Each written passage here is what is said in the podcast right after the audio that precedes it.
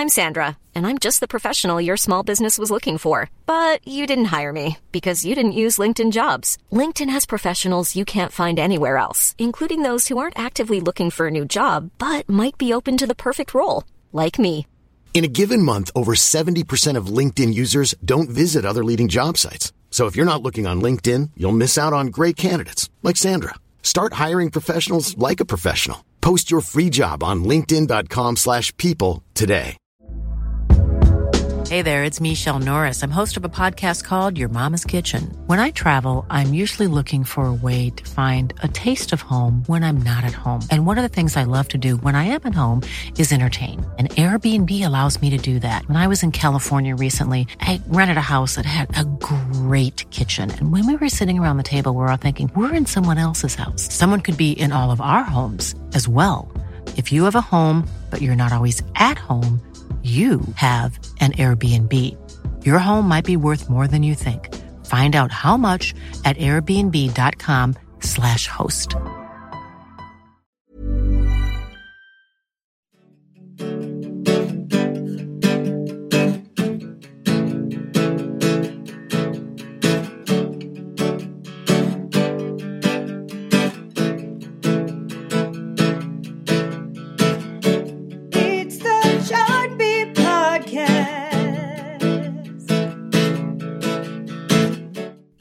And welcome to the Billboard Chart Beat Podcast. Trevor Anderson here, uh, chart manager here at Billboard, along with along with. Makes me sound like I'm a featured artist. I w- along with I mean, if you want to think of me, maybe think of me the opener if you wanna if you wanna get all hoity-toity about it. I'm Gary Trust, Billboard's co-director of charts. Hey, round of applause for Gary. We'll edit And that in. This is the Chart Beat Podcast where we talk about why what's on the charts is on the charts. Uh, lots to get to on the podcast this week. We're going to talk about, of course, the number one song once again, Despacito. But before we get there, um, Gary, obviously, a lot of sad news in the music community this past week um, with the the death of Chester Bennington of Linkin Park. I, I mean, again, we've kind of seen this a couple times in the past year. Just some of these these rock frontmen having Right. some real, real, you know, real trouble, and obviously Chester um, taking his own life is just the latest, but at least still another great outpouring of love that we saw from a lot of the communities. Um, a lot of people, you know, again advocating if you if you if you feel like you need help or, or feel like you're alone. So many celebrities out there really telling their fans to to get help. You know, Right. take care of yourself. Yeah, they're, they're, Elvis Duran and the morning show ran an interview with Chester uh, the day after, and it was it was just taped a few you know, a few months ago when when the new album came out, and you know he sounded all happy. They were joking around, and obviously you can just never tell. It just just one of the things that that Chester said in the interview is how he always thought that. Linkin Park was kind of a pop band in many ways. They were, you know, alternative to hard rock, but th- their gift for melody uh, was, is, it just really uh, places them in such a place where it was never that surprising to me that they crossed over because songs like uh, In the End and some of those you know, really, you know, loud rock songs that crossed over to pop in the early 2000s, they had great hooks. So it was always easy to see why they crossed over.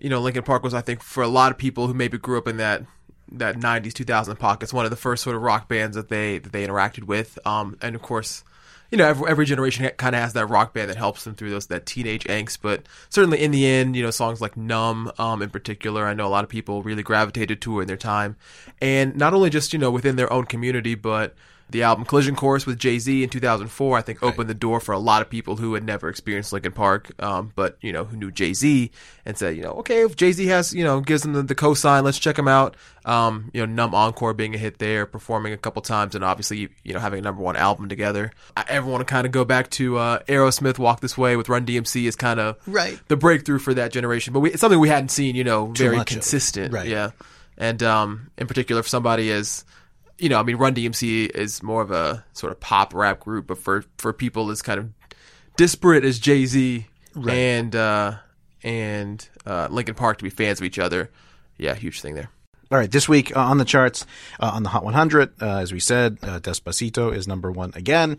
Uh, so we'll talk about how it's getting closer and closer uh, to the record for most weeks at number one all time. Actually, a record for most weeks at number one on Hot Country Songs is tied this week. Uh, Sam Hunt. We'll talk about that.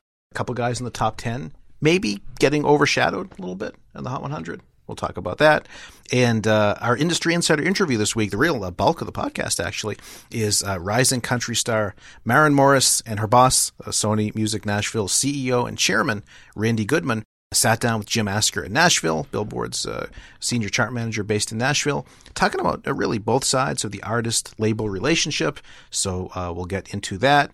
And we're going to flash back to what, Trevor? 1974. So strap in your seatbelts, kids. We're going back more than 40 years to uh, a song that was cresting at number two this week on the Hot 100, but later would become number one. 1974, the year that one of the hosts of the Chart Beat podcast was born. Well, uh, w- well, it certainly isn't me. So I, I just, I, cool. All right, and without further ado, this here's this week's top ten on the Hot 100. Check it out. Number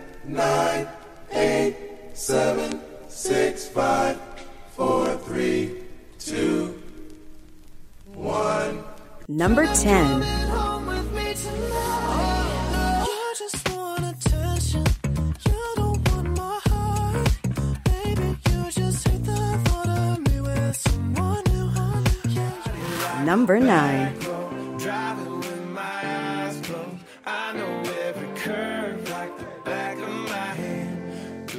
15 and 30. I. Number 8. Oh, I've been shaking. I love it when you go crazy. You take all my inhibitions. Baby, there's nothing holding me back. You take me places that tear up my reputation. Number 7.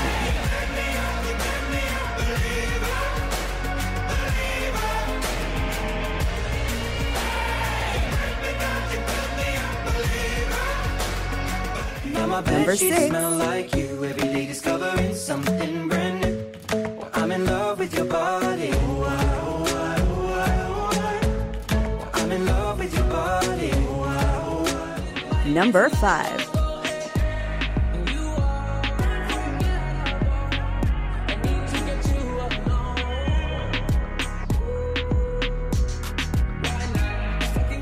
Number 4.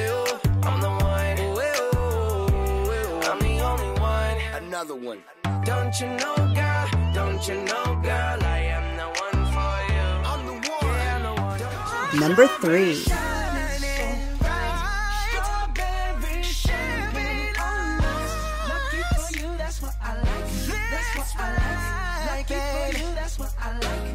Number 2.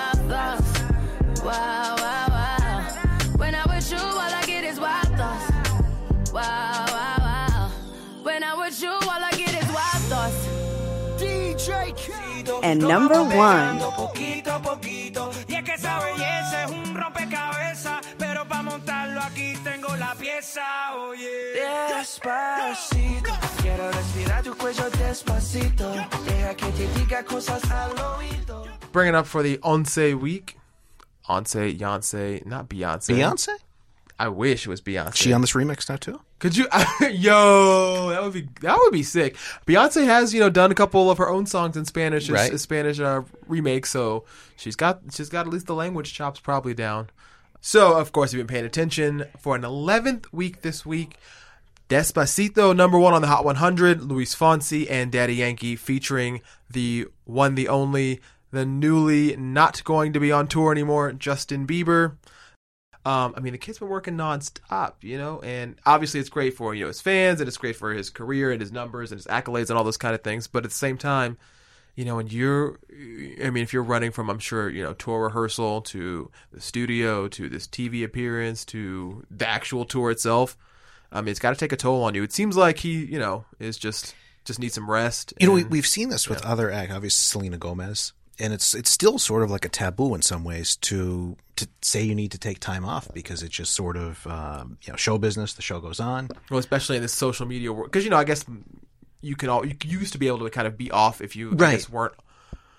You know, if There's you, no if you weren't break. like on performance or whatever, but everyone expects you to be tweeting about something or Yeah, or yeah, I- Instagramming something or It's sort of a bigger overall topic, but is it possible that with both social media, where you're kind of there's never a break at all, and also with touring now becoming the main way that artists make money, that people are under more pressure than ever to just go nonstop to the point where maybe it's it's a more unhealthy level than in years past. I, hard to say overall, but I, I feel like we're seeing some examples that maybe maybe that's starting to become a little bit more of an issue. Yeah, um, I mean, definitely could be. And you know, to add on to that, I know, like you mentioned, touring is becoming more and more important for for your pocketbook. But at the same time, you know, I mean, you got to have hits to make tours. So I mean, the the pressure probably is still there, maybe in a different way to have you know a continual stream of hits. I mean, we're seeing.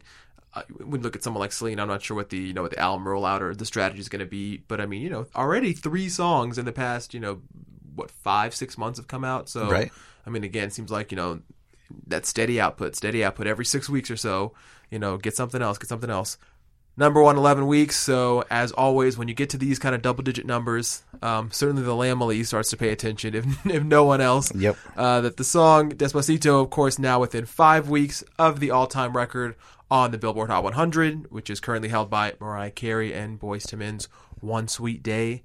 And I mean, the big question, as always, is is this going to be the one that could at least match it, if not outright break it? Yeah, we ran down the numbers uh, last week of uh, songs in their 10th week at number one and how big a lead Despacito had last week. And we saw that it had the biggest lead uh, since Blurred Lines, which had a bigger lead in its 10th week. So uh, if we update the numbers this week uh, back uh, to uh, 2013, Blurred Lines for 11th week, uh, we haven't seen a song with as big a lead between numbers one and number two on the Hot 100 this decade. So uh, Despacito this week has a 1.73 to 1 lead over Wild Thoughts at number 2. That's bigger than any other 11 week plus number 1 this decade. Shape of You, Closer, See You Again, Uptown Funk, and Blurred Lines. So uh, the gap is just not closing too much week by week. Uh, Despacito was down 3% in overall points. Wild Thoughts was down less than 1%. So they're just kind of staying where they were. And I think we're kind of coming to the conclusion more and more each week that it's going to take a brand new song to knock off Despacito because it looks like nothing else at the moment is is moving this closely to challenge it, or it could be, uh, if not a new song, maybe something even like Despacito itself, a remix with Bieber. Uh, could happen to the J Balvin, uh, Willy William uh, song that's rising. Uh, we don't know. It could be a meme, but it's at the moment, uh, not knowing any any of those variables. Despacito's looking good to possibly break the record at this point, tie or break. Yeah, well, we'll see what what happens in the next couple weeks. Obviously, yeah. I mean, a lot of people are, like, like you said, speculating that maybe Taylor Swift is the only hope at this point. Um, will be interesting too, of course. I think from from sort of the internal reaction. I mean, again, this is a song that, in a way, was sort of a leap of faith. You know, to put Bieber on this remix that I don't think anybody predicted it could it, could do or could be this big. So you wonder, especially, you know, obviously, I'm sure people are paying attention and trying to do this sort of repeat crossover effect um, right now. But especially if this song, you know, comes out of nowhere and then breaks the the U.S. record, I mean, that would be that'll ramp up a lot of those conversations big time. I'm sure. Right. It's actually not the only song where we're seeing um, record uh, reign at number one. Uh, we heard back at number nine, Sam Hunt, Body Like a Back Road, number one for a record tying 24th week on the Hot Country Songs chart. Gary's Uh, already given away from One Sweet Day. No, it's not, I- it's, I- it's not the only song we're seeing record. The Gary's like, if you read between the lines there, you say the I'm a- Gary Gary's. I'm preparing myself. I guess that's right. Yeah. So it, when it happens, you're you try to be as prepared as you can be. I I, I, I suppose. But Right. as a Mariah fan, as as uh, really liking the song, I for 21 plus years now, I've been happy it's had the record. So we'll see how much longer that lasts. So get the. I guess you might need to get those tears going. Um, but uh, Sam Hunt uh, ties the record, uh, ties Cruise, 24 weeks at number one on Hot Country Songs. Wondering how long that can lead. It looks like this could really be number one for a for the foreseeable. What's beyond foreseeable future? What's the word for beyond foreseeable? The post foreseeable future, ultra foreseeable future, Sure. hyper foreseeable. But it has. We're talking about leads at number one. Despacito is uh, 1.73 to one uh, over the number two song on the Hot 100. Uh, Sam Hunt has an even bigger lead over Brett Young's. In case you didn't know, Much bigger lead. Yeah, on Hot Country Songs, 2.26 to 1, so more than double the points. And that Brett Young song is already peaked at country radio, so it's kind of hanging on at this point. Nothing else is really that close. Not a surprise. Sam Hunt, it's got the pop crossover. It's still building at pop and adult radio. So I think this really could be uh, number one for a really long time. And one thing it kind of reminds me of is um, uh, a couple years ago, Bailando by Enrique Iglesias was number one for 41 weeks on Hot Latin Songs. Same type of thing where it crossed over from a non uh, pop format from, from Latin to pop, uh, 41 weeks as it crossed over. So seems like that's something that I wouldn't be surprised if Body Like a Back Road got up into that level. Nothing challenging that at the moment to cross over. Uh, songs like this come along every few years. Yeah, and um, I guess also to tie it back to Despacito for a little bit, uh, if people are wondering where, you know, the Hot Latin Songs record you said, you said it's 41 weeks, Despacito this week in its 25th week. So um, kind of in that same competition with Sam Hunt, in that same kind of territory to uh, about 15 or so more weeks, and it, it might have that record. Obviously, number one on Hot 100 by, by a big margin, so you'd have to probably look forward to that at some point. All right, also in the Hot 100's top 10, uh, we're going to talk about this week. A couple guys, we mentioned Bieber, obviously. Um, so many times on this podcast in the past couple of weeks and months. Um, a lot of other male superstars doing big things this year. We talked about Ed Sheeran. You know, we saw Shape of You dominate the chart at the top of the year. Um, we've seen Bruno pick up a number one this this year as well. Drake obviously continuing his monster reign from last year into this year. Um, but this year we've got two guys, two two young guys, two two fresh faces really in, in pop music. Um, hanging on to the top ten this week. Shawn Mendes, we want to give a shout out to his song "There's Nothing Holding Me Back." Jumped in the top ten last week. We saw this week again at number eight. And Charlie Puth, who also, again, another fresh face we saw a couple years ago, breakthrough with See You Again this week in the top 10 with Attention. So Charlie getting his third top 10 this week after See You Again. Led for 12 weeks with Wiz Khalifa back in 2015, and we saw the song We Don't Talk Anymore with Selena Gomez, who we mentioned a little bit earlier. So it all, all, all comes, yeah, right. all comes a little full circle. But, But, um, yeah, shout out to those guys. Right. It just kind of seems like exactly what you said. We, we might surprise people that they've had uh, three top tens at this point. They're kind of quietly building a nice resume. This is since uh, 2014 for Shawn Mendes, 2015 since Charlie Puth. So maybe uh, going forward, maybe we'll be talking about them even on that type of superstar level. You kind of start somewhere. I mean, it took Bieber a long time to to start having uh, this kind of run of hits. Ed Sheeran, same kind of thing. He started with with the A Team and then uh, missed the top 40 with with Lego House, and it takes a little time. So Oh, Lego House. so just a break uh, from always talking about the same seems like the same few guys uh, in the top 10 and every week because uh, hits nowadays uh, stay in the top 10 for so long so it's every week we're talking about Bieber we're talking about Ed Sheeran or, or DJ Khaled or some of these acts so nice to see uh, Charlie Puth and, and Shawn Mendes kind of break in with a little something different Yeah, in particular, um, you got to give a shout out to. I know people don't want to think of it or whatever, but that sophomore jinx. You know that with these with this current album cycle, we're seeing. Um, you know those guys are looking like they're they're going to break it, and uh, Shawn Mendes already obviously having had a top ten from "Treat You Better" from last Right. year, and and this second song from the re-release of the album continuing to do well. Uh, Attention is going to be from Charlie's second album, which will be coming out uh, later this year. So off to a great start. And it's not just the guys at the top of the charts. We're also seeing some uh, new female artists break through.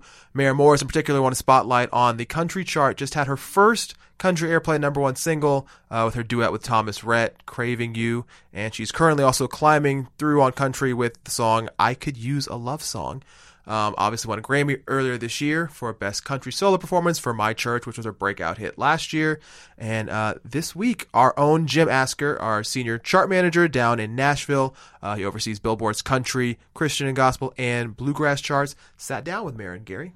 Yep. Uh, also, not just Maren, uh, Randy Goodman, CEO and chairman of Sony Music Nashville, talking together about both sides of the artist label relationship because it does kind of uh, go both ways as you hear them uh, talk about how uh, Maren is trusting the label with her vision, but they want to make her proud with what they do. So they talk about all that. It's kind of what we did recently with uh, Luke Bryan and Mike Dungan over at Universal. So it's great to hear uh, artists get together with the label heads, and I think they wind up getting some perspective that they didn't have before as they talk it through together. Kind of a little uh, psychology session that, that we that we help moderate. Yeah, and, and one, one of the things in particular people have been talking about at country radio for, for a little while now, not just this year, but uh, certainly last year, there was there's kind of the big tomato gate problem, um, is the question of you know women's place in the current landscape at country and at radio in particular, and um, definitely, of course, hearing from Maren, who was Billboard's top new country artist of last year, as we mentioned, a Grammy Award winner. She'll definitely have some nice insights as she prepares for her second album.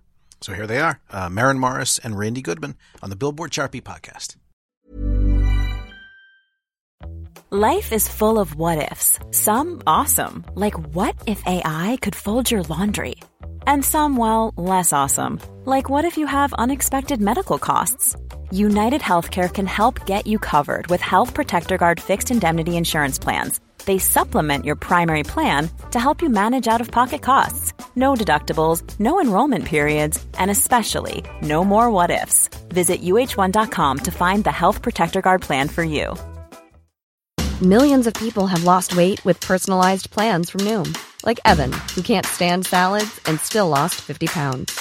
Salads, generally, for most people, are the easy button, right? For me, that wasn't an option. I never really was a salad guy. That's just not who I am. But Noom worked for me. Get your personalized plan today at Noom.com. Real Noom user compensated to provide their story. In four weeks, the typical Noom user can expect to lose one to two pounds per week. Individual results may vary.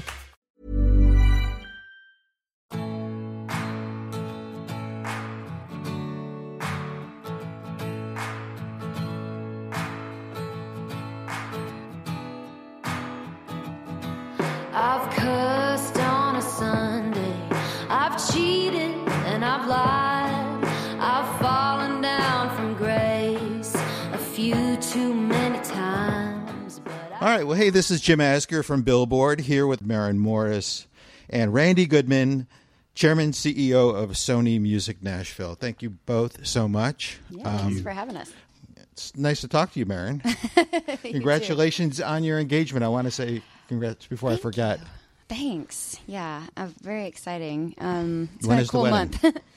um, no, we actually haven't even figured that part out. I think we're letting the the dust settle with the engagement Mhm. portion, and then we'll we'll get into planning. But it's kind of nice to just enjoy the engagement part Yeah. for a second. I, was going to offer you to spin records at the wedding if you want me to. okay, I'll got give- DJ on your resume. I've actually never. I was in radio a long time and never did that because I like being in radio where people can just shut you off instead of in front of people. Right. You know what I mean? So, Yeah. what I want to do first of all is take us back to the beginning really quick because Randy, you started 2015 about the same time that Maren came on the scene, and I remember when the album debuted at number one and getting quotes from both of you, and you said that it was your first signing here. Uh, that Maren was your first signing. So, can you just take us back to the beginning and how that all started? Well, we were. It was From- interesting because Maren and I were just together last week uh, in Atlanta on the 13th of July, which happened to be mine and Ken Robold, who's the COO, and Mhm. Steve Hodges, who's our EVP of promotion, happened to be all three of our very first day here. Uh, so we celebrated that last Thursday in Atlanta with Maren when she was playing with Sam Hunt. But um, yeah, it, it was one of those kind of things where I, I came in. That was my first day on the job, and that was the 13th. That was a Monday. On Wednesday, the 15th, Uh-huh. Jim Catino came into my office with a CD with four songs on it, and he said, I want you to hear this. This is something that Taylor and I are very passionate about, but for whatever reason, they weren't given the, the green light to go down that that path. And he said, I just want you to hear it because it'll give you an indication of what, what we're about creatively. Um, and he said, but I think it's you know it's pretty far down the line with somebody else. And I said, okay. And I didn't know what he was talking about, so I put on the Maren Morris CD. The first song I think we were talking about. The first song was Sugar, and then it went into '80s, and then it went into Church, and then Like Drunk Girls? Drunk Girls, I think was the fourth song on it. But I mean, you know, you first heard it, and it was like Sugar, and it was like, wow, this is kind of this is very very different and and I'm thinking this is kind of a little bit of a hip hop ish, you know, what is this? And at first, you know, I'm, I'm taken aback by it. I'm I'm loving it. I'm like going, this is cool. But at the same time, you're okay. What what is this?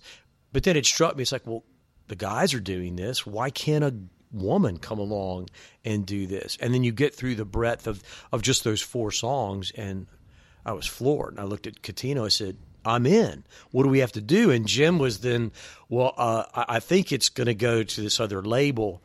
And I said, well, if it hasn't gone there yet, let's go after it. I mean, because we talked about from day one, how do we change the storyline of Sony Music Nashville from from the disparaging kind of storyline that had had been going on?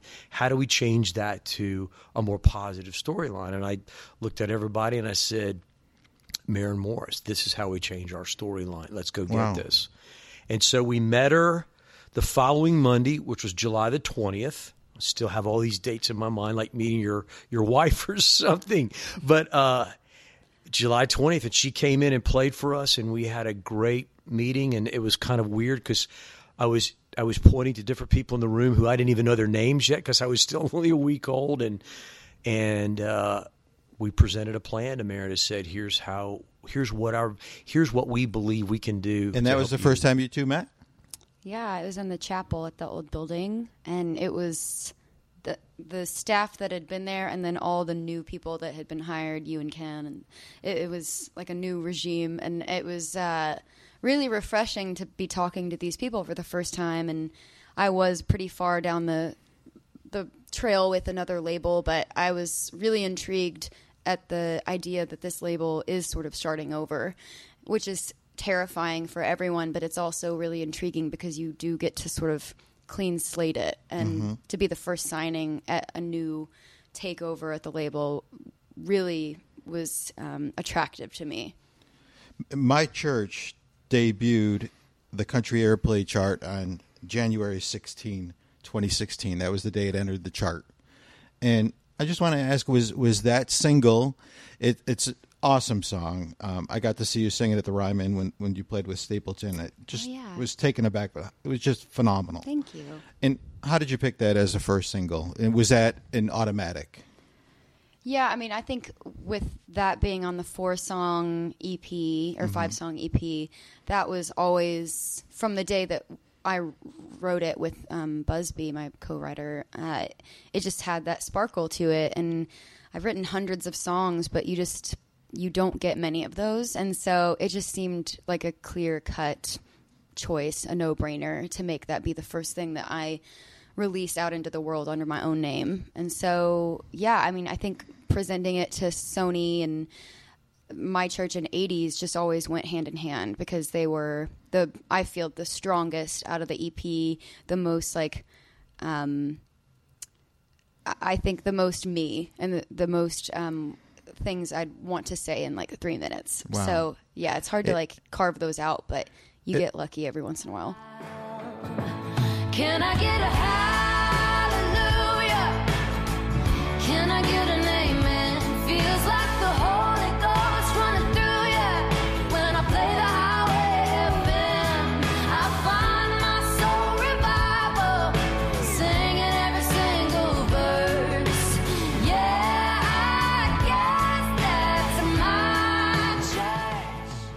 great anthem, great song. It does have a sense of tradition. We were still feeling the effects of Bro Country. Not many women on the chart. Kelsea Ballerini's first single went to number one. It was the first number one solo female since 2006 with Carrie Underwood. So, w- what were you thinking about? Did you think there was going to be any resistance or?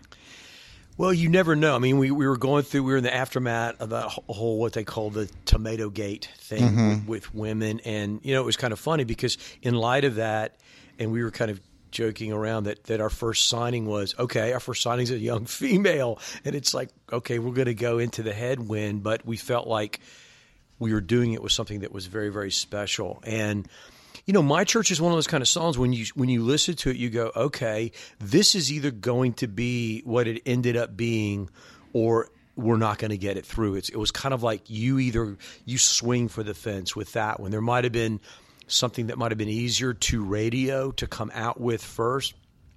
But what was always great is Maren really had a clear vision, and that's what was so compelling. I know to me when we first met her was her ability to articulate this vision. And I think our job then is to take her vision and articulate that to the marketplace.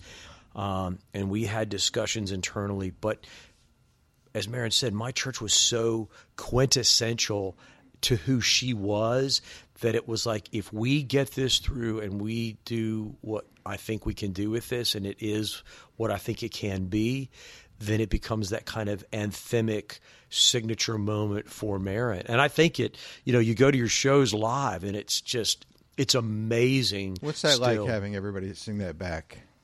Uh, it's still really emotional. I can't. I mean, every time is different. Every experience, which is crazy because you know you play a lot of the the same capacity crowds, especially like on a big tour like Sam Hunt's, and it still is such an energy based feeling when that song kicks in and people are realizing what it is and they've been waiting for it the whole set. And um it's yeah it's pretty crazy. And i remember distinctly last year it was like um a day or two after hero um came out. My church had been on the radio for a couple months but it was still really new and basically unheard. Um but it kicked enough of the door in for the album to debut at one. And um, we were in Indian- Indianapolis with Keith Urban. I was opening for him last summer, and it was right the same weekend my album came out. That was the first time I heard like thousands of people singing and knowing all the words That's so awesome. Hero debuted at number one on the top country albums chart on June 9th and number five on the all genre Billboard 200, which is quite amazing. Eh, Randy, it was the first number one solo female album since Jennifer Nettles' first solo, but she had chart history before that. Yeah, I mean, she and came out that, of, of a super group, really. Yeah. and before that, it was Cassadee Pope, who also had came out of The Voice. Right. So it doesn't happen all the time. And I remember the quote from Maren was that I had for my story that day that um, I got from you was you were in shock about it, and and I had a great quote from you just how gratifying it must have been. What was that like when you when you saw the news of? Well, you know, going back when you some of the first words, as I said, that I spoke to the new staff was, I think the very first thing I ever said to the new when I first addressed the staff was. Uh, because Sony had been so in the rumors and who was going to take over and what was going to happen, and I think I remember saying something to the effect of, "So, what do you think everyone's going to be talking about now?" You know, because they, they can't be talking about us, being the implication, and and I said, I've got an idea. Let's keep them talking about us, but let's change the storyline. And that's where that came from. And so that was one of those moments where it it it hit me that, you know, we, we set a goal for ourselves and we went hard after Maren and we tried to present her a vision about who we were. And it's still overpowering to me. We we talked about it Thursday night in Atlanta. I just said, you know, the fact that you believed in us at a time where it could have been easy not to believe, and you believed in us and you gave us your most precious thing, which was your music, and allowed us to to dive into this with you. I I, I always tell her, I just said that's it's it's emotional, it's overpowering, it's it's it's it's uh, it's gratifying, and so for me, it was more of I wanted to do that for her. I wanted to do it for us, but I also wanted to do it for Maren because it was our way of saying, you trusted, you believed, you gave to us, you gave us your most precious thing, and we're going to be we're going to deliver it to you at a, at an extremely high level. And it's funny a- that goes both ways because I mean, you know, yes, I trust it, trust you guys to see the vision and execute it the way that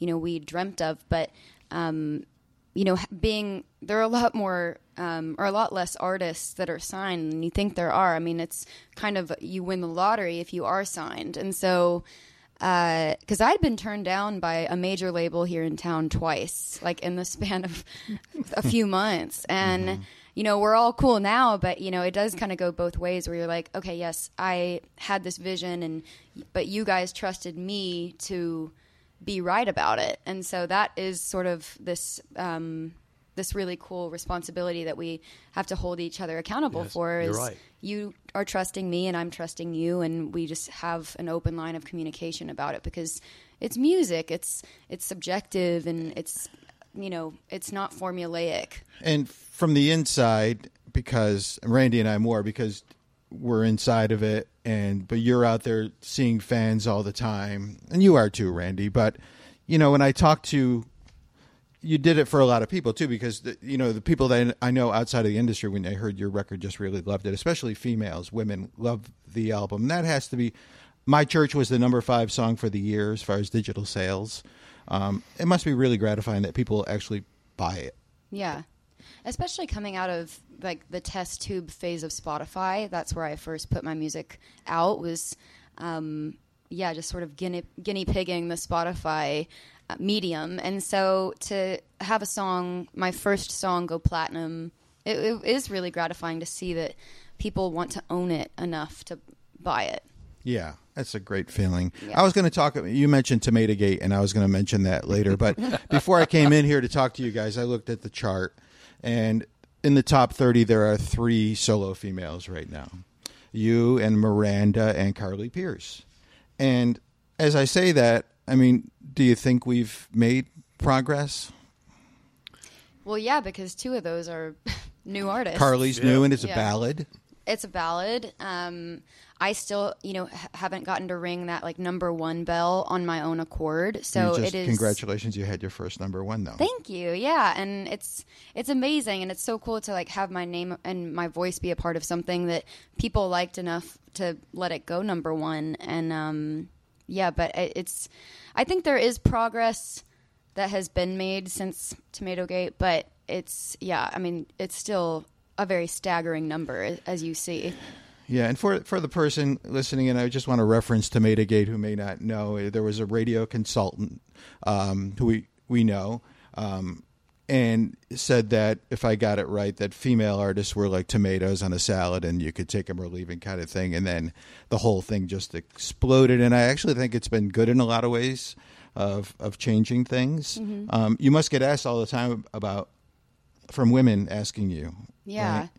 Yeah, and I think it brought light to a problem that we all knew was going on, but I don't think most of America knew what was happening because unless you are just so locked into country radio and like the world that we live in here, I don't think people realize that there was such a disparity f- between the sexes. And so it really did shine a light on the fact that uh, it it's been in this slump for a lot longer than it Mhm. should be, and there's always going to be fluctuations, ebbs and flows with the trends of the chart. But to have it just so blatantly be one sided for so long is yeah troubling. And it's like we're chipping away at it a little bit. And a lot of it is just the songs. Like they have to be relatable enough. They have to pop enough. Um, and i think women are more songwriters are becoming artists now that's what i came from and i think you know someone like carly pearce she was writing and is now an artist uh, it's so cool to see that happen because i think it's letting the floodgates open for better songs Hmm. Randy, do you get- get approached? Do you hear more female artists now since all of that has happened, or Well, you know, I- I- more I- pushing through to you to where you noticed? Well, you know, I, I walked into a situation where, you know, at, at one point in time we had, while we were launching and, and, getting Maren on, you know, we had Carrie, we had Miranda, Mm-hmm. uh, the Cam's Burning House had become just a huge record, and then we had Maren, and so at one point in time, I think we were the only label group that actually had any. Well, K- uh, Kelsea, and and and and so that was really what was, what was going on. Um, I mean, and in my career, I've, I've always, I, through my early days at RCA and then even at Lyric Street with Disney, um, I've had success with with women, uh, and I think what what Maren was talking about, I think it's just got to be, it's got to be right, and it's got to be unique, it's got to be compelling, it's got to be undeniable. That's what Maren, that's what Maren is, I believe. But yeah, it's it's it's it's it's always been that way at, at- in country radio, and and Maren was talking about uh, well, like Ryan, her her her fiance now, he and I were talking about the fact that the the tough thing about Maren was that she was a woman, but the great thing about it was that she was one of, of a handful. And I was talking to Ryan about it. I said, on the other hand, man, you're a brand new male artist, and you're up against 45 other, you know, 50 other male artists out there that are trying to get that slot. And so I think when you get the the female right, and there is that compelling kind of song. You, you you know you, you can break through because I think women typically do something that's very different and unique. And historically, when you go back and you look at the Chicks or Shania or some of the Faith in her prime, I mean, there was a statistic that I remember back when in the days of selling physical goods, but it was really—I I mean, uh, Garth was one of the few male artists that ever really broke that seven million, six, seven million per album threshold. Whereas women would do it. Faith did it. Shania did it. I mean, Shania and the Dixie Chicks came out of the '90s with back-to-back uh, Diamond Award albums. That's I a mean, really good They point. sold 10 million uh, uh, uh, per. So there is always this thing that when women seem to get it right, they break through at a larger level than men. Um, and, and I don't know why that is. Because people like it. I think maybe so. I think if you, I mean, not to be a traitor or anything, but I think if you can, sw- like, sway the ladies and you are a woman, Yes. like, you have the majority of the genre Right. and the people that buy records and buy tickets to the concerts because. I mean, you go to a Sam Hunt show and you're looking out, and there's some dudes, but they're there with their girlfriends. Yeah, You're right. It's date night. And so I think, you know, if you come from a place of being relatable, but also like disarming them and being like, I'm a girl's girl. I'm not here to like steal anyone's man or blow anyone's house up. I'm here to just be authentic and relate to you because it's really powerful to be a woman and talk to a woman and for them to connect to that song. And so, um, yeah, I think if you like disarm the lady That's a great point, vote, too. you've got like the bulk of the genre and that's why those women back in the 90s and like the early 2000s i mean they were iconic superstars I was in radio then, and that's when country boomed. Is when Randy, you know, the, the women started listening because when I first became a country programmer, I was 24, and it was all guys. And then a few years later, it shifted where it was 60 to 70 percent women listening. And I was going to ask you about that because, um, you know, it wasn't all that long ago when I left country radio, but the playlists were a, lot deeper than they are now. It's become corporatized. The playlists are a lot shorter. So, are we hitting all the marks? It used to be a great melting pot of traditional sounds, contemporary sounds, pop and rock. Uh, one big top 40 melting pot of all kinds of sounds and storytelling lyrics. Do we have all of that now in country radio? I mean, I, think that we still do. I mean, the one thing that I always celebrate about country is the fact that it's probably one of the broadest genres because you get to hot AC or top 40, you know, that's that's where that's where the records that are emerging from the different formats Right. they cross into now the big one is hot AC. And so when you listen to hot AC, to me it's it's very very narrow and very very homogenous because it's it's all the hits from these other formats and they get weeded down to a certain thing that happens to be hap- happening at that moment whereas i mean i think about the chart right now you think about sam hunt which is really in his own unique lane we just launched this new kid luke combs which is he's in his own Two week number one. two week number one.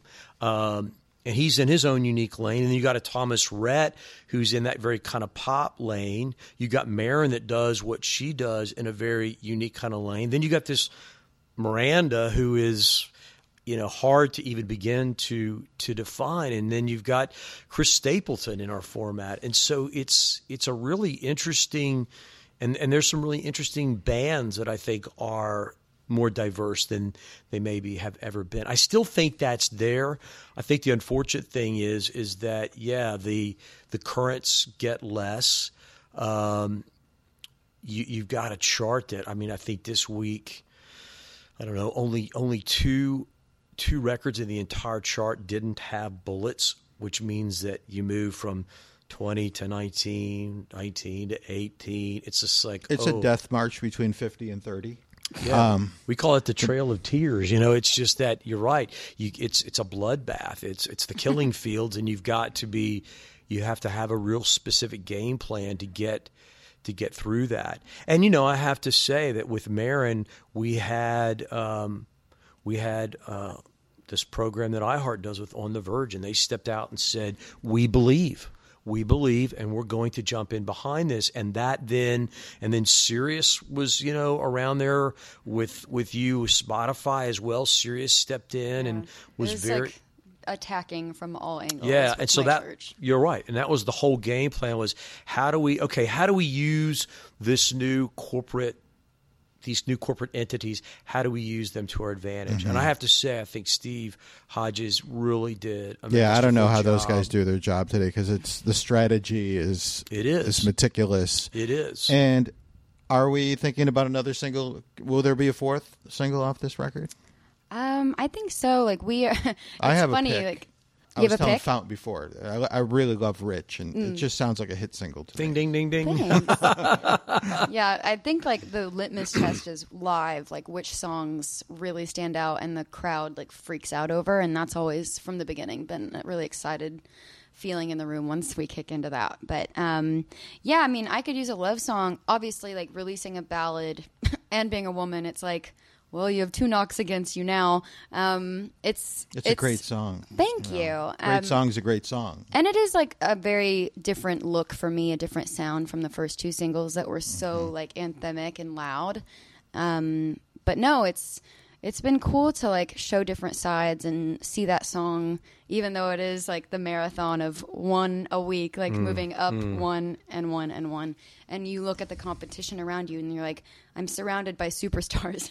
like this song is like the little ballad that could. And so, um, but yeah, I think we're all really excited about what happens now. with it.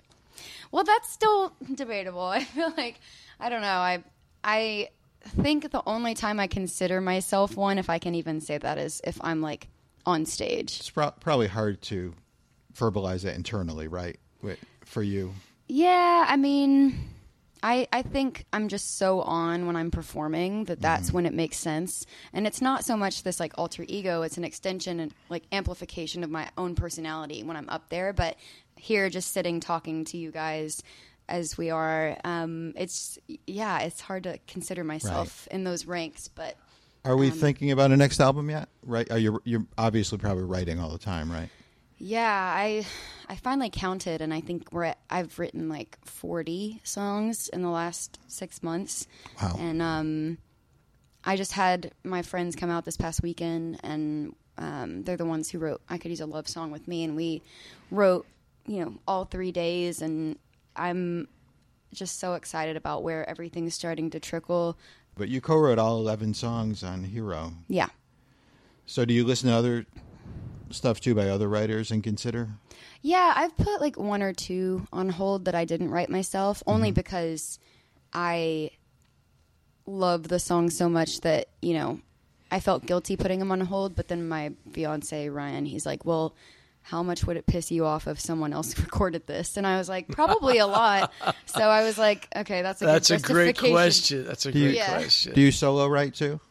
Um, not a whole lot. I mean, I think the only time I really sit down to write alone is just to grab ideas for an upcoming like Mhm. co-write. So I'll just be at a piano or with my guitar on the bus by myself, like a couple of minutes before the show or something, and try to get the antenna up long enough to get a title or something for the next write. Hmm. Okay, so any genre. What was the um, the last album that you guys listened to each? That you put on an album just to listen to? Go ahead, Maren. Um, I was listening. I've been listening to this album a lot. Um, it's this R and B singer SZA. She's a new Mhm. artist, and um, she was on the Rihanna Anti album last year that was Grammy nominated, and and then she put her own out, and it's just a really really amazing collection of songs and sounds that you know I have to listen to a lot of outside genres just to get like outside of my own brain Right. because you can only figure out so much until you listen to some new ideas. Well, I don't And think so- listeners are genre specific anymore. No, you know they shouldn't be. And Randy, how about you? Well, I just I just had a birthday not too long ago, and my Can't be a Sony artist. It's not well. Well, no. is it a Sony artist? Yes, it is a Sony artist. But it's I went I went old school. My son, I got a turntable Uh-huh. because my daughter wanted a turntable, and she's a real hipster, and so I gave her a bunch of my old vinyls, and and uh, so my son bought me the the newly remastered with the real heavy vinyl. Uh, Dark Side of the Moon by Pink Floyd. And so Great that was- album. Nice. that was the last one I sat down. I mean, I listened to it. You weren't doing drugs, were you? weekend. I was doing. I was high. I was doing drugs, stumbling through the house. Yeah. Uh, but um, but no, that was the last one I sat down and just I listened to all the way through, and it was it was really wild because I could remember when I first bought it, and I remember bringing it home, and my dad was a big. Uh, like he would build the stereo and stuff. He would do all this kind of stuff. I have no idea how to do that, but I remember he had just kind of built this this whole stereo thing, and I brought home Dark Side of the Moon, and my dad said, hey, why don't you play it? Let's listen to it. And I said, you want to listen to Pink Floyd with me? You know, and, and I remember my dad and I sat down there and listened to Dark Side of the Moon. And uh, just kind of in the dark, we turned the lights off and listened to it in the, this new stereo that he had built from a kit that he'd gotten in the mail. And it was really cool because my dad has since passed away, so I was listening to Dark Side of the Moon. And since my dad, my son had bought it for me, I was listening to it with my son, and it just it hit me like, oh my god, I listened to this with my dad The the, first time, and. How great. And Ross just bought this for me, and I'm listening to it with him, and it's pretty pretty cool. That's, one thing. Um, I teach a little bit, and I always hold up albums that I bought to my students and try and establish with them the value of music and how I wa- was a huge Springsteen fan when I was a kid, and I remember waiting for the Born to Run album Yeah. for weeks to come out in our neighborhood.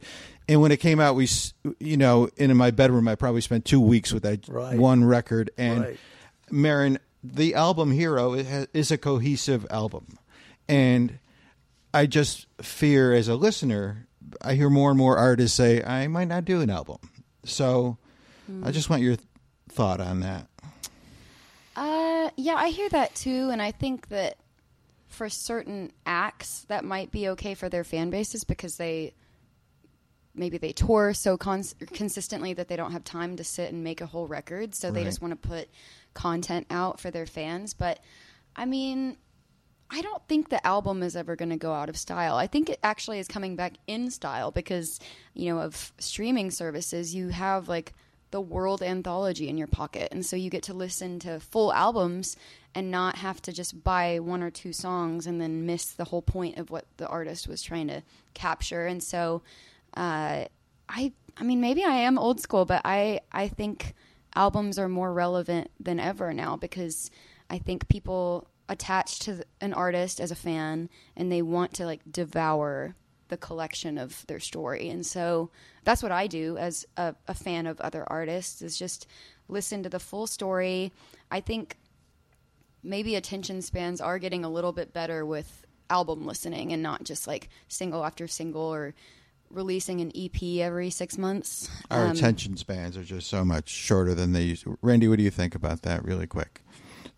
Is Yeah, it I- case by case? I, I think it is. I think you know. I was sit- I was sitting there. I'm going to digress for a second. But I was sitting there listening to Maren, and just this is so much fun for me to get to do this because, as I was saying before, I've never done anything like this We'll like do this. it regularly. We'll do it every Absolutely. week. Well, I'll- a, well- a roundup session. well, the cool thing about it is it- the first time I've ever done it, I've done it with Maren, and that makes it really cool. But I was just sitting there listening to Maren talk, and I was thinking, I was going to say to you, you, you could see now why when she walked in and she played, and then she started talking about your vision. It's like, why wouldn't, Right. Why wouldn't you say? You're like going, oh my god, this woman's there's sparks shooting out of her head, you know. So that's every time I sit with you, it's just like I always love that because I just I, I'm sitting here lis- listening to you and going. I just Yeah. have way too much time to think about these Yeah, things. yeah. This is a compliment, but the first time I saw you was at the Ryman that night, live on stage, and with Stapleton. And it was just an amazing show all the way around. But when I first saw you on stage, I was like, "She's an old soul." You know, Yeah. this chick was probably Janis Joplin in another life or something. So you have that I sense wish. of tradition, don't you? Yeah, and um, While still being new and all of that. Yeah, I just think the the catalog in my brain is everything from Motown and Stax to like Sheryl Crow. My parents just had the most amazing collection of music, and then you know being a product of the '90s and listening to pop radio and country radio. I mean, you are just I was constantly absorbing like the past and the present, and you know I think. I had no other option than to become a songwriter because I just had so many influences in my head and I had to get them out some way. And so whatever came out of the kitchen sink was my album and that was the sound of everything that I'd listened to as a kid and Mm. now. And That's so great. yeah, there's a lot. but I'm glad you think it's cohesive because I think that's like the fear when you are so influenced by so many genres and like grew up on everything that it's not going to come across clear to the listener, but Mm-hmm. it's nice for people to say to me like they love the album front to back. They don't skip songs. They really want to listen to everything consecutively. That's a great compliment. Yeah, I'm like, hell yeah! Can you please do that for album two? so yeah, so I know we're running out of time, but um, so where do you where do you guys go from this? I Each mean, of you. I'm writing like I've You pressure sort of feel pressure for the next sophomore record, or, or You I hate to use that term, but you ha- like the cliche of having your whole life to write your first album and then you have like one year to write your second and the sophomore slump thing that looms over you i think kind of accepting that demon and releasing it being like okay i'm never going to write my church again that is its own vessel and you can't like mm-hmm. recreate the wheel it's just not going to happen the same way and if i did try it would be really disingenuous and weird and so now I think the pressure is taken off of me because, well, I'll answer that probably better the week before album two comes out. But you want to give me something? Give me a date. I I don't know. I mean, I, I hope to have like something new out by next summer, like Hmm. whether that's a date or just the single. But um, I think with every song I write, and that's how I really you know cipher through everything is um, just writing the songs and seeing what falls out of the sky. And I've written like a handful out of the 40 that I've written that I I'm like I think this is this is the direction it's going in and it's really exciting to me and it's making me feel a little more um, I guess just at peace with all of it and it's it's taking on a new form but it's not straying so far where people aren't going to recognize it. Hmm, that's great, Randy. How about you? Well, I mean, she just said something that um, she said I'm at peace with it, and so we've done pretty well believing in her vision since July the twentieth, twenty fifteen. So uh, my whole thing is just keep believing in her vision and what she. Uh, wants to articulate and us continue to do it at the highest possible level that we can, be as good as we can, be as good at what we do as she is at what she does. And I think if we do that, then we're going to be okay. But just in this moment, hearing you say, I'm at peace with that, that gives me a sense of peace. That's Uh, it's really awesome. And just as a listener, you brought us great music, um, and and that's a gift. So, you know, as we wrap up, I just want to thank you both for your time and thank you for bringing us this fantastic music in the last year to both of you. you know, the last year and a half or whatever it's been now. So, Yeah. just want to thank you for your time and and your journey and the next chapter. I'm sure it will be great. Thank you. It's good to talk to you. This was fun. We need to do more interviews We together. do. I know this was fun. I, it's been so great because we've just had the last couple of weeks. We just been we had a, a meeting with with Merritt in this room where we just were talking about okay we're into the third single we're probably gonna have a fourth where do we go next and it was just another great opportunity to have Maren talk to the staff and have a dialogue and that's one of the things we've really tried to do. It's hard to do because you know, an artist like Maren, if, if it works and it blows up, she gets really, really busy. and it's hard to get her in here and talk. But, um, I, you know, I, I haven't even had a chance to tell you this, but we left that room and Maren was in here and we're talking about what is typically kind of broader marketing and creative and how does it work in the marketplace. And it was great for everyone to hear you be able to articulate your vision as well as you always do with such great vision and passion. And it was just, the room the room was buzzing and and, the, oh, and the hallways were and that's the great thing about what Maren does she she shows up and inspires everybody and inspires me personally so it's very cool thanks Well, thank you for taking the time. Uh, for me, this has been a really big treat. So I really appreciate. It. Well, good You taking thank the you time. Jim appreciate it Randy Goodman, Chairman, CEO, Sony Music Nashville, and Grammy Award winning Maren Morris. Thank you. Thank you. I could use a love song that takes me back just like that when it comes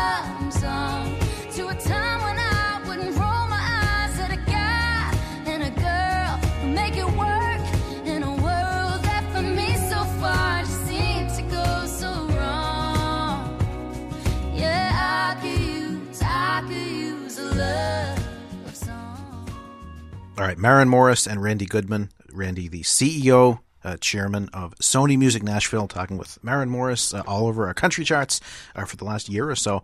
I thought, Trevor, the most interesting thing that came up was talking about women on country radio in the country marketplace. Interesting point that was brought up about how, as much as, as uh, so many people say there aren't uh, maybe enough women in country music, how in some ways it's could be easier for female artists to break through at country because there aren't that many, so they stand out. Whereas a guy trying to break through at country, he's up against, uh, as they said, 40 other guys who maybe have a similar sound. So maybe there's kind of a silver lining in that. Uh, Interesting way to think of it. I never thought about it that way before. Yeah, I mean, I feel like it kind of. I mean, I guess some people would argue, you know, if it's that easy, then why isn't it happening, you know, more often? Um, I, I mean, it's kind of tough because sometimes you always want to think of like, I guess, it, across all genres, there's kind of like a lane. I guess like there's like a lane that people kind of let one type of artist into, and you know, for women at country, you kind of have like maybe three kind of lanes. You kind of have somebody who, like maybe a Maren, who's more of like the softer, you know, um, kind of. I don't say like just like just a love song kind of singer, but somebody who's a little more soft, approachable. You got someone like maybe Miranda Lambert, who people think is a little more edgy, a little Right. more, you know, not afraid to get in your face and stand up for what's right. And maybe there's this kind of problem where they don't know, you know, what maybe a new female needs to be, this new mold that we haven't seen. And, and those are kind of, I think, the traditional kind of arcs for country. I mean, you've got the Loretta Lynn kind of Right. types who feed into Miranda, and maybe you've got more of a, a Dolly, Tammy Wynette that feeds down to through Maren. Maren. So maybe like they just need a new, I don't know, there's like a new mold. You know, Randy's saying how in the late 90s, early 2000s, that uh, other than Garth Brooks, it was only Dixie Chicks and Shania Twain who had these astronomical sales. So when when they do break through, they break through in many uh, ways bigger than male artists. So I don't know, right? Kind of a catch 22 somehow. If if that success happens, then why aren't there more of them? I think that question still still remains. I don't think we solved that question, and, and it won't uh, we won't get a clear answer anytime soon. But Yeah. interesting way to look at it. I thought at least. And I mean, definitely on to that point about you know when women break through, they break through better. I mean, like you said, in the '90s it was obviously Shania, Dixie Chicks. In 2000s, we saw uh, Carrie Underwood break through in a massive way after winning Idol, especially you know Right. that she was taken really seriously by the community, and of course the one, the only Taylor Swift, who really just blew a lot of those doors wide open. So, um, yeah, I mean, maybe you know some of these Kelsea Ballerini or Maren or or other women who are out there are the 2010s model and can can hopefully transcend that as well. All right, let's go back to July 1974 when one of us was four months old.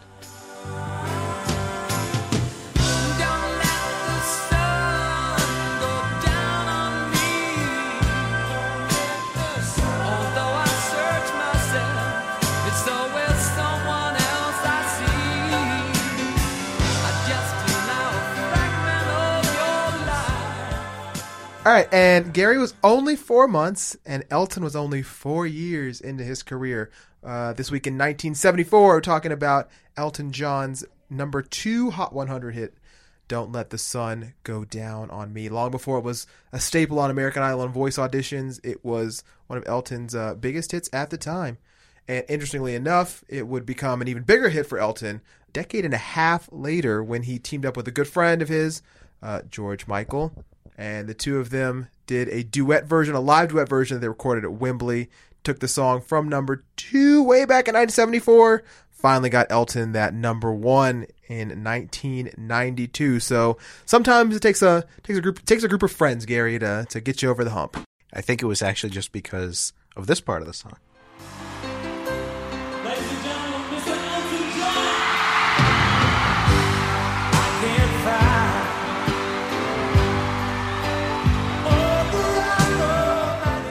That's you think, you think that's what did it? yeah, I think that's the most recognizable. I don't know if that's what made it number one. It's not what made it number one, but isn't that the most recognizable part of the song at this point? Oh yeah, I mean, of course, well, of course. I mean, George Michael had covered the song a couple times at concerts. I mean, you you know, it's not, it's obviously not a weird fit for him. Obviously, he was sort of, I guess, in a way, the the British heir to to that Elton throne. But yeah, for them to to come out together and and you know out of nowhere, I mean, they really didn't know he was going to be there. Right. Huge surprise. And the you fact- just hear the crowd. It just it yeah, and sounds the fact genuine. that it's still live. I mean, they didn't do a studio recording, you Right. know, for this or whatnot. They just, I mean, a props to props to the days of great vocal talents because that is a live recording of that song, and um and yeah, And it's not the only uh, actually hit that Elton John had a hit with twice under different versions. Not only "Don't Let the Sun Go Down on Me," "Candle in the Wind." There's actually uh, three pretty known versions of that. This the 1973 studio version, which wasn't a single, uh, but then 1987 the live version got to number six on the Hot 100.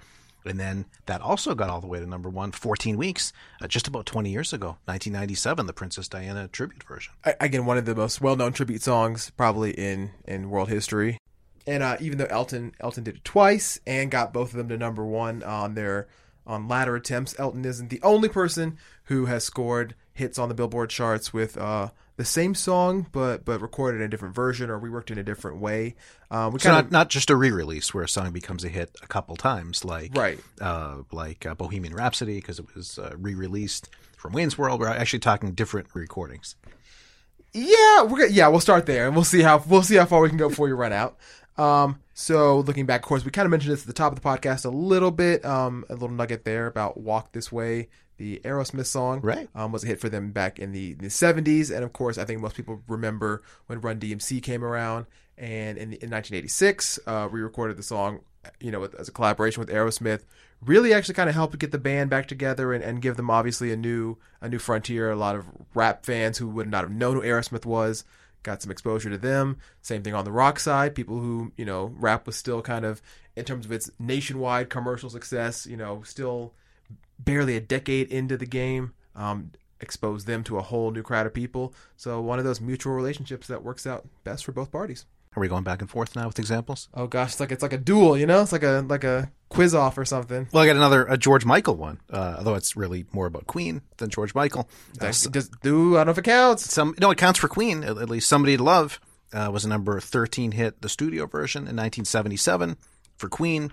1993, it got to number 30 live version with George Michael. So he started having uh, a couple different uh, live hits in the early 90s. Elton John, Queen. You know, George Michael is. I, I guess if you if you needed a, a re up of a hit, George Michael was the guy to call. If you were British. If you, yeah, if you, yeah, only if you were British. If you did not have the British passport, don't call the man.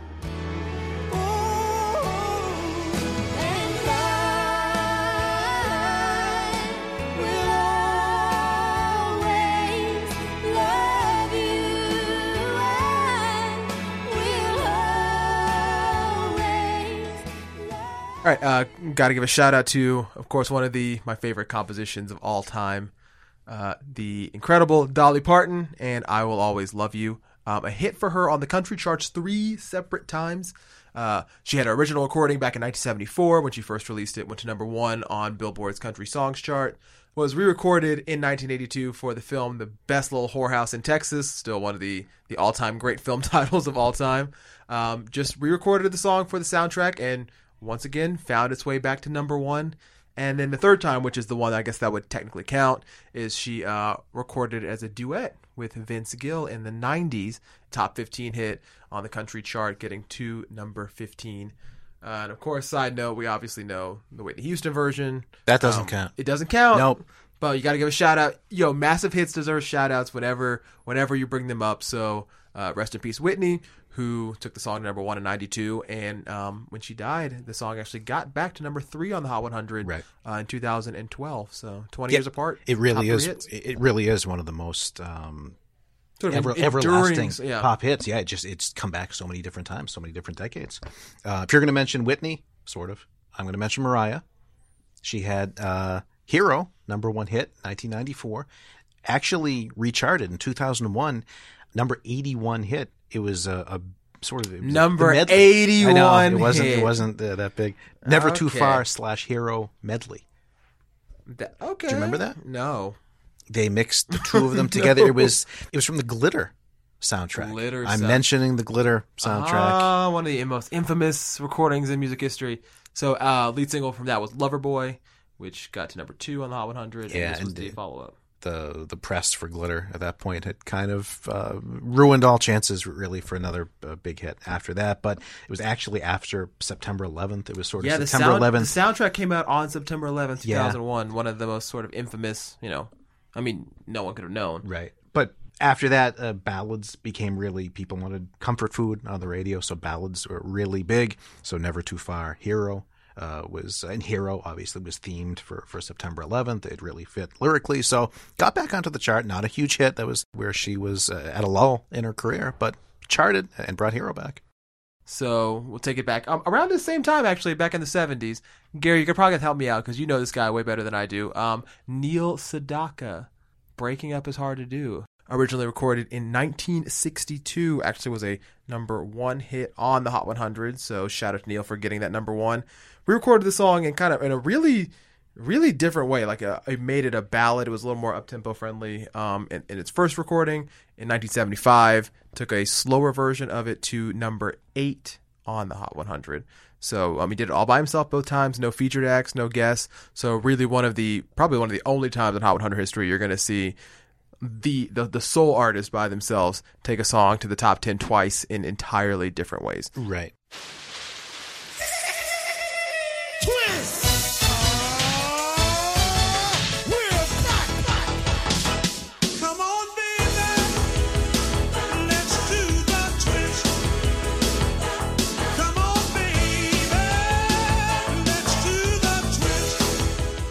Mentioned 1962. I think I can do one more, and this is you can't beat this because this is the all-time biggest Hot 100 hit.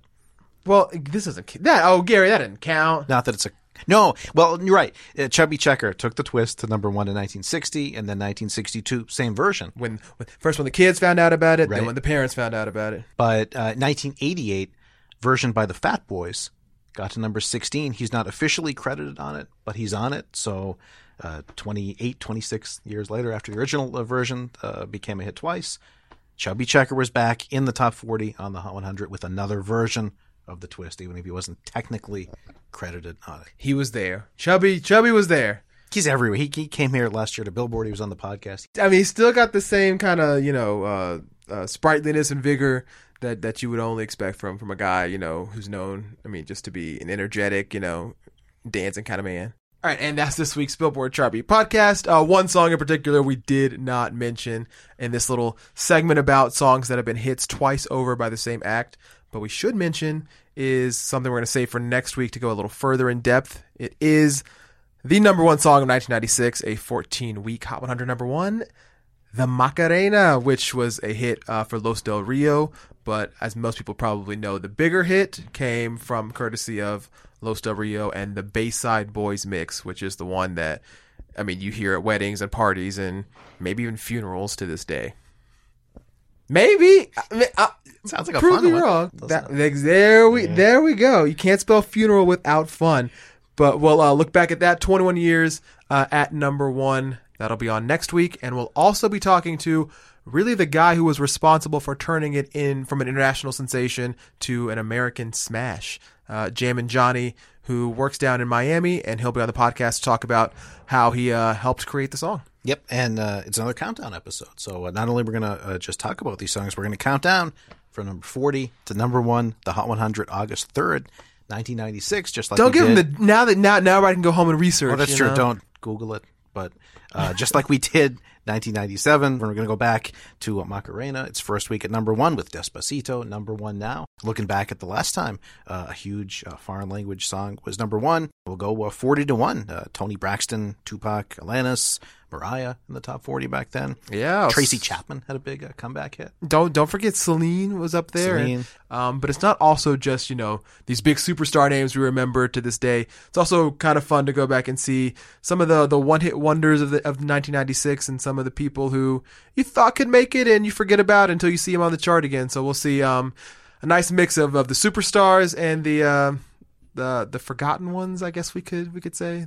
We'll be celebrating. Gary. Not- even if it was a, a one hit wonder, they still had it. They, they we're you're still talking about it. One hit is better than zero. All right, so that's uh, next week on the Billboard Chart Beat podcast, uh, countdown number 40 to number one, 1996. All these uh, songs we were just mentioning, uh, Trevor, people have had uh, hits twice, different versions. What should we close with? again, you got to do a classic rap rock crossover. So let's hear flashback to 1986, and this is going to be "Walk This Way," Aerosmith and Run DMC. I like this how uh, last week we closed with Bobby Brown, this week Aerosmith, a little Boston theme here in my hometown. Get, that, that's it. Do it for the Boston boy.